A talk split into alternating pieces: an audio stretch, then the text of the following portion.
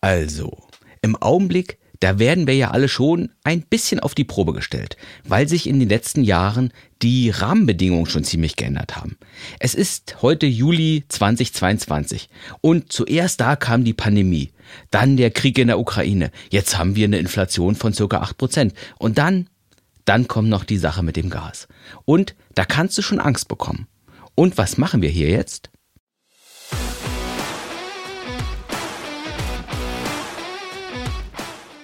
Ja, also ich, ich würde mich ja durchaus als einen robusten und als einen optimistischen Menschen bezeichnen. Aber ich gebe zu, ich betrachte die Lage doch mit einer gewissen Sorge. Ich weiß ja nicht, wie es dir mit den ganzen Sachen geht. Aber du und ich, wir sind ja Lebensgestalter. Wir machen das Beste aus den Dingen. Also ist jetzt die Frage, wie genau stellen wir das an? Wie genau machen wir das Beste aus den Dingen?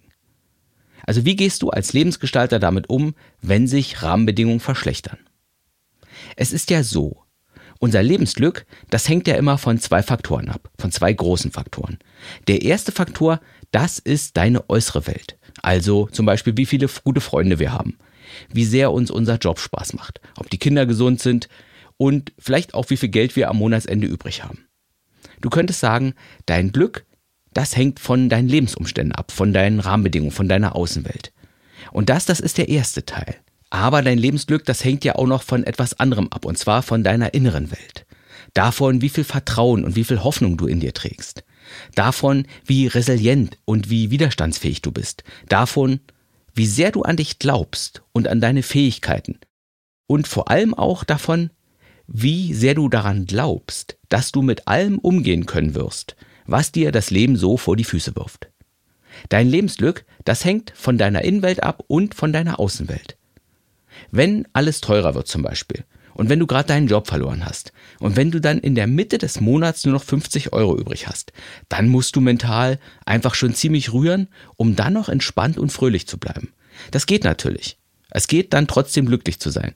Es gibt ja so viele Menschen, die sind vom Schicksal so krass gebeutelt, und die bewahren sich trotzdem auf bewundernswerte Art und Weise ihre positive Einstellung, indem sie konsequent ihren Fokus auf die guten Dinge richten und indem sie ihre Schwierigkeiten wirklich akzeptiert haben, also wirklich akzeptiert, wirklich inneren Frieden damit gemacht.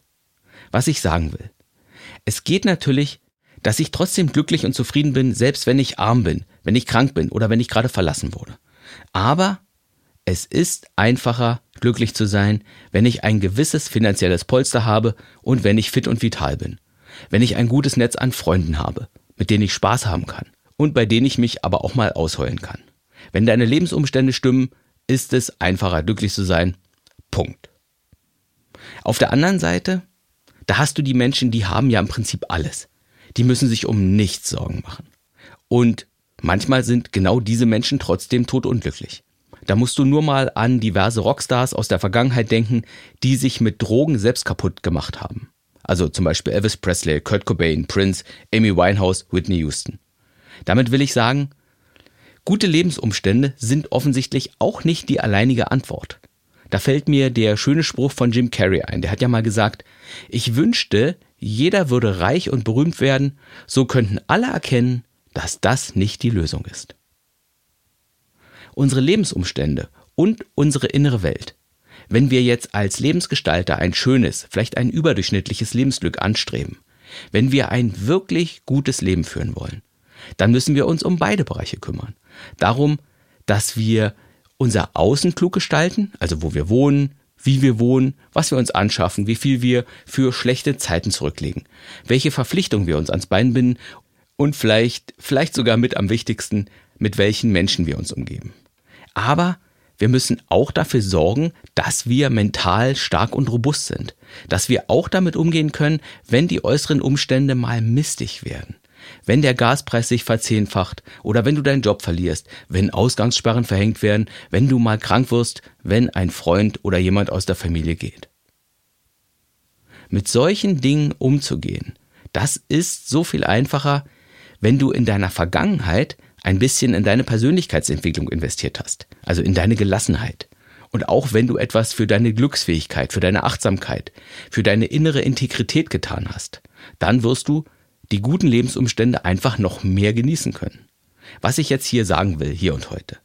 Kümmere dich immer um dein Innen und um dein Außen, also um beide Bereiche. Sorge dafür, dass du im Außen die Dinge hast, die du brauchst, vielleicht einen guten, erfüllenden Job, ein bisschen Kohle auf dem Konto, gute Freunde. Und schau auf die Entwicklung in der Welt und überlege dir, wie du dich vielleicht ein bisschen darauf vorbereiten kannst. Ich weiß, auf manches, da kannst du dich nicht vorbereiten, dazu ist die Welt zu wild und auch zu unvorhersehbar, aber viele Dinge, die sind wirklich absehbar und da kannst du dich vorbereiten. Und sorge aber gleichermaßen dafür, dass du auch deine innere Arbeit machst, dass du in dich selbst investierst, dass du gute Gewohnheiten entwickelst, dass du gelassener wirst, dass du achtsamer wirst, dass du deine inneren Wunden heilst, damit du mit den Schwierigkeiten des Lebens besser zurechtkommen kannst. Und damit du das, was du hast und das, was Gutes in deinem Leben, einfach mehr genießen kannst. Ja, das war es im Prinzip, was ich sagen wollte. Amen, meine Schwestern und Brüder. Amen.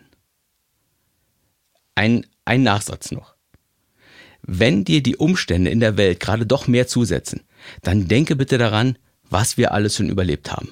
Die Ölkrise, saurer Regen, Tschernobyl, die Finanzkrise und wir sind immer noch da. Alles Gute für dich.